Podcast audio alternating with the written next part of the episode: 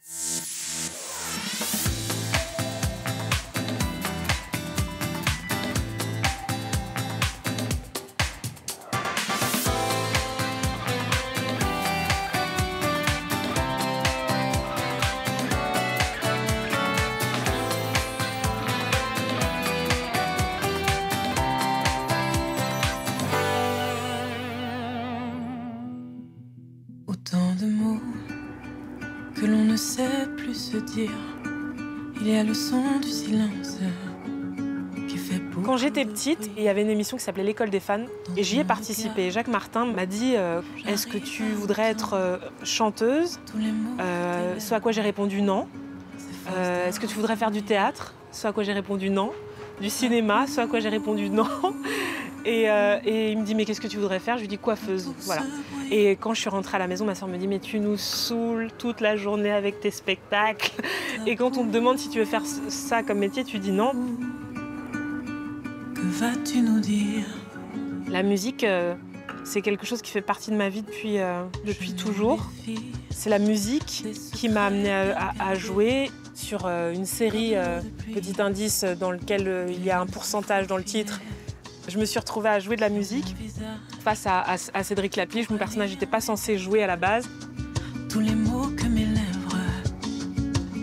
Bonjour Stéphie Selma. Bonjour Valérie. On est ravis de vous accueillir dans cette émission. Vous êtes comédienne, vous êtes chanteuse. On va entendre votre voix de velours. On va parler également de tous vos projets.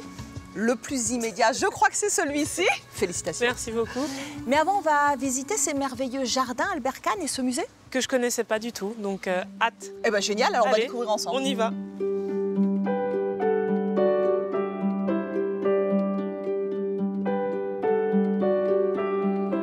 Jardins sont l'œuvre d'un homme, Albert Kahn, grand voyageur et humaniste du 19e siècle, qui a utilisé les 4 hectares de son parc de Boulogne-Billancourt pour y planter des essences du monde entier. Ainsi, un jardin français, une roseraie, un verger côtoient une forêt vosgienne, un marais, une prairie ou encore un village japonais et dialogue avec le musée fraîchement rénové. Bonjour Nathalie. Bonjour. On est ravis d'être là parce que vous avez été six ans en travaux. C'est long, six ans. Qu'est-ce qui a changé? Qu'est-ce que vous avez remis au goût du jour? Alors le musée a complètement changé d'échelle. Au cœur de notre projet scientifique et culturel, il y a vraiment le lien très très fort entre les collections d'images et les collections jardins. Alors on va aller les voir, les collections d'images. Ça va être l'occasion de parler d'Albert Kahn, de nous dire euh, qui était ce grand humaniste? Alors Albert Kahn, c'est vraiment un personnage absolument fascinant. Il est né en 1860 dans les Vosges. Il a construit une fortune colossale. À la fin du 19e siècle, il était banquier, un banquier très doué. Il devient un des hommes les plus riches de son temps. Et au tournant vraiment du 20e, il décide de consacrer sa fortune à un idéal, alors aujourd'hui, euh, qu'on appellerait pacifiste euh, et humaniste. Pour lui, c'est vraiment l'idée d'éclairer la gouvernance mondiale, d'éclairer les élites de ce monde pour créer une gouvernance qui va permettre le progrès social, la compréhension entre les nations et la paix. Waouh, vaste programme. C'est idéal, Ouais, hein. Un- idéal. Un, peu utopiste, mais, euh, mais complètement, euh, bah, ça, ça- ça donne envie. Ouais. Est-ce que, est-ce qu'on peut, comment on peut mettre ce programme en application alors? Ah ben ça je ne sais pas. En tout cas, en tout cas quand je regarde ces photos, je me dis qu'il avait l'âme d'un reporter et d'un journaliste. Aussi. Alors, c'est vrai qu'une des choses qui est vraiment intéressante chez Cannes, c'est qu'il intègre toujours le visuel, euh, l'image, finalement, dans sa réflexion. Et donc, il envoie des boursiers autour du monde. Donc, c'est vraiment des Erasmus, hein, euh, mais à la fin du 19e siècle.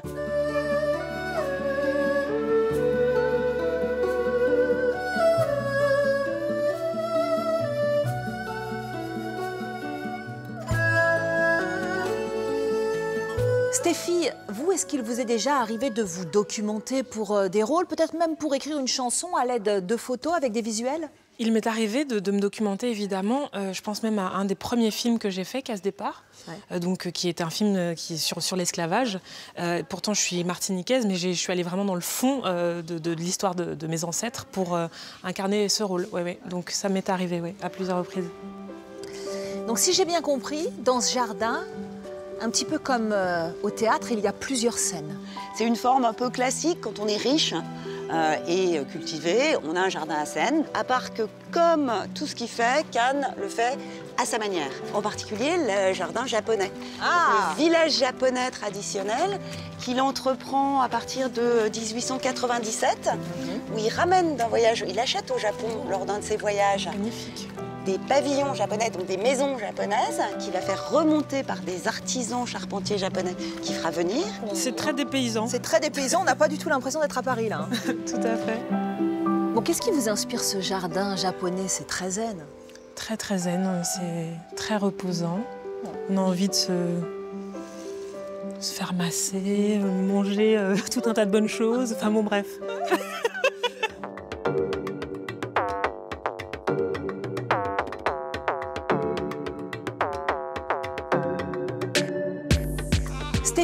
Vous venez de sortir votre deuxième single qui s'intitule Tabou. Vous êtes Ouais. autrice, vous êtes compositrice. On livre souvent quelque chose de soi-même, quelque chose d'intime en musique. Quelle histoire vous avez voulu nous raconter avec Tabou? Euh, avec Tabou et de manière générale en musique, euh, j'avais vraiment envie de... Parce que j'ai reçu beaucoup de- de- d'amour des gens euh, suite à la sortie de mon premier single qui s'appelle Maison de Terre. Et j'avais envie vraiment de, donner de, moi. C'est-à-dire qu'en comédie, j'ai toujours l'habitude de jouer un rôle. Mais là, je voulais vraiment euh, aborder des sujets qui, me- touchaient, qui me concernaient profondément. Et tabou, l'idée, c'était vraiment de, parler du, poids des tabous et, de ce que ça pouvait euh, engendrer dans une vie, le- les handicaps que ça pouvait amener dans une vie. Donc euh, voilà. Vous y avez été souvent confrontée Euh, bah, J'y étais confrontée. C'est lié aussi à l'histoire, je pense, des Antilles. Il y a une façon d'être de, aussi dans une suréducation, une envie de bien faire. Euh, même quand j'ai commencé ce métier, euh, j'étais- je me mettais une pression, euh, une pression même dans la façon de m'exprimer. J'étais toujours euh, euh, voilà, regardante.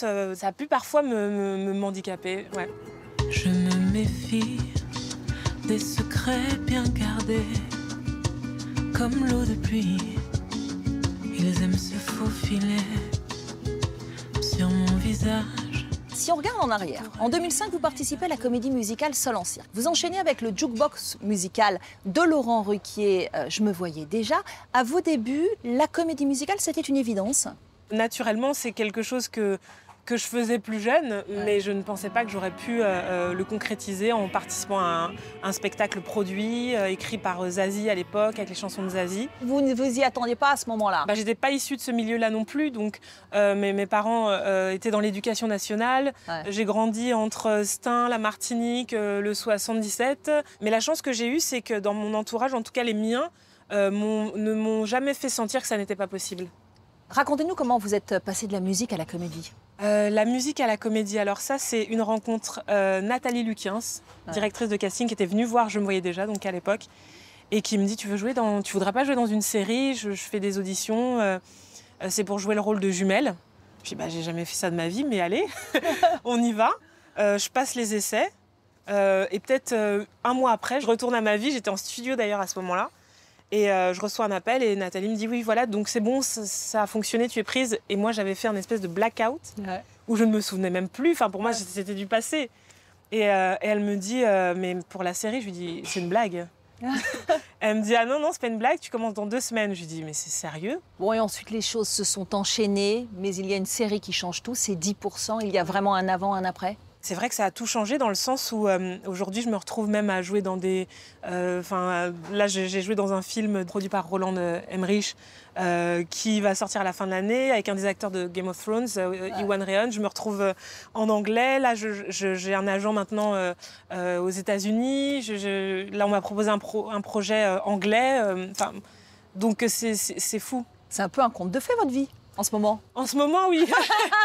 La vie, c'est des hauts et des bas, on va pas se mentir. Mais, euh, mais euh, en tout cas, en ce moment, c'est vrai que- qu'il y, a- y y plein de belles choses. Ouais. Alors, les hauts et les bas, justement, on en parle. Dans la série 10%, vous incarnez Sophia, le prince réceptionniste qui rêve de devenir comédienne et qui va découvrir évidemment toutes ces difficultés, tous les affres de ce métier qui est si fermé. Vous, dans votre propre parcours, dans, dans ce parcours personnel, quelles sont les difficultés que vous avez rencontrées et puis les grandes joies aussi?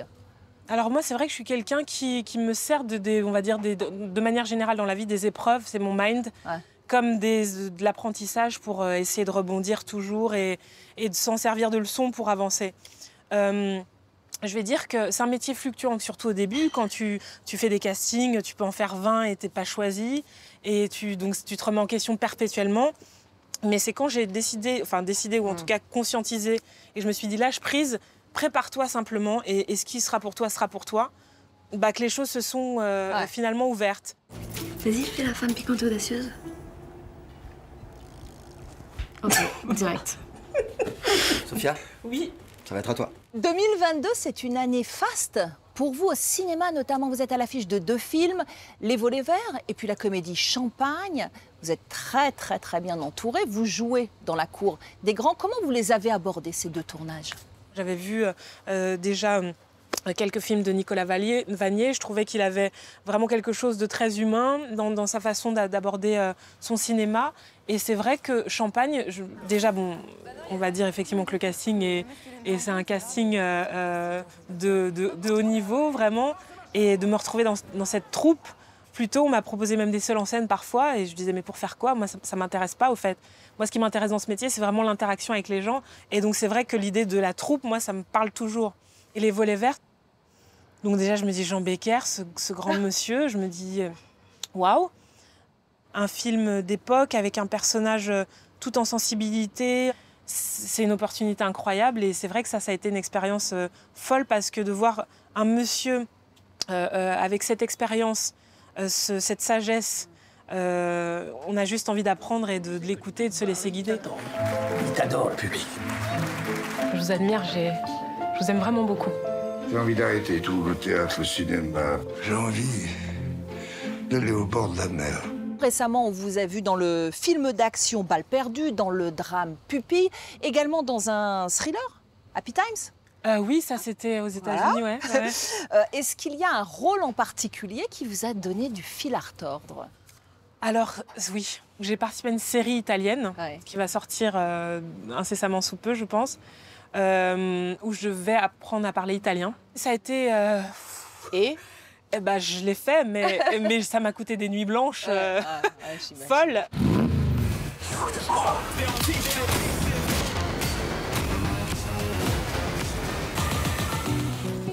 Dans son Paris des Arts, Stéphie nous emmène à la rencontre d'une jeune musicienne belgo-congolaise, Camille Yembe, dont l'écriture imagée, empreinte de poésie et d'ironie, l'a immédiatement séduite. Je te parle du. Je vois plus ton visage. Avec leur univers respectif, chacune contribue à enrichir le projet de l'autre.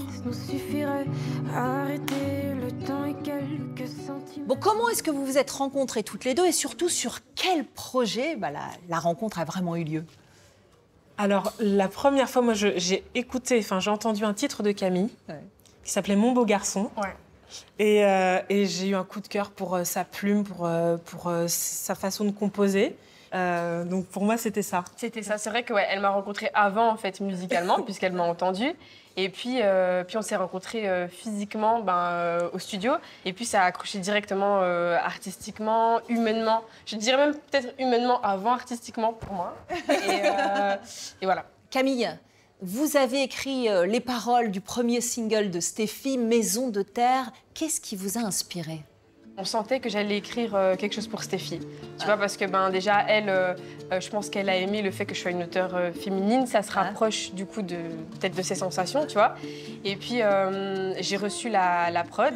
Et c'est vrai que ça a été très évident. Tu sais, J'étais en voiture et c'est sorti de manière très fluide. Et euh, le soir même, genre, je lui ai envoyé euh, le morceau. Et je pense que bah, euh, du coup. Bah, ça, ça a accroché directement. En fait, c'est parti d'une impulsion. Je me rappelle donc, en tout cas pour la composition, Imani était en train de faire une prod. Et il me dit prends ta guitare, donc je commence à poser des guitares, on commence à poser des claviers, des choses, et puis il y a une mélodie qui arrive et on se dit Camille. Donc direct. et viens, le paradis des uns et des autres.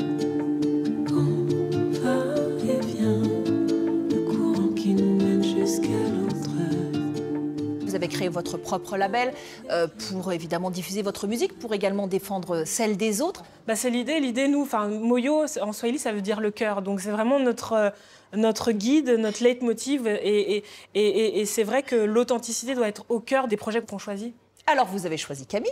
En tout cas, Oui. vous avez dé- dé- décidé de défendre son, son- son prochain OP. Ce Ouais. sera Oui, quoi Six titres, c'est ça? Ce sera 5-6 titres. 5-6 Ouais. titres.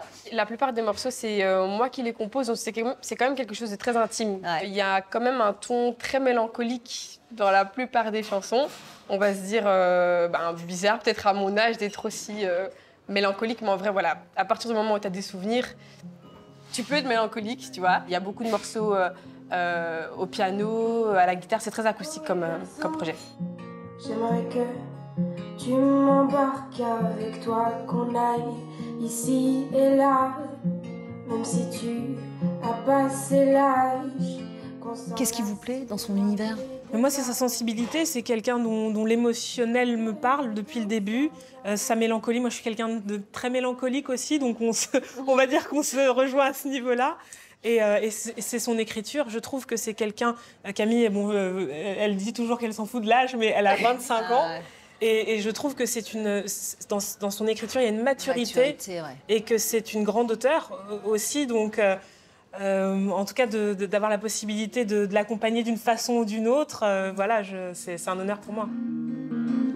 Si j'ai les yeux humides et les pieds un peu engourdis, la bouche sèche malgré la jeunesse, c'est que le voyage fut immense. Camille MB, Stéphie, Selma, mille merci pour euh, ce beau moment de partage.